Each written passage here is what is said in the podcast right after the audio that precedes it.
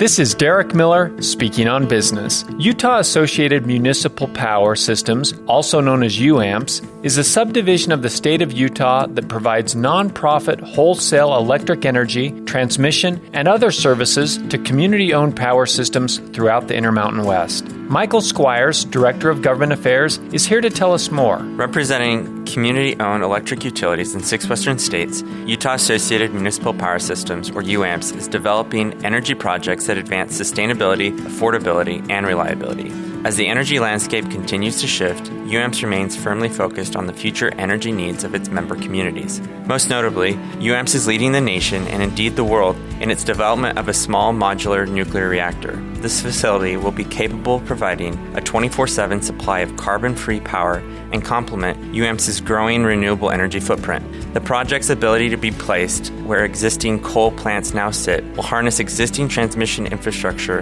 and provide jobs to workers throughout rural America.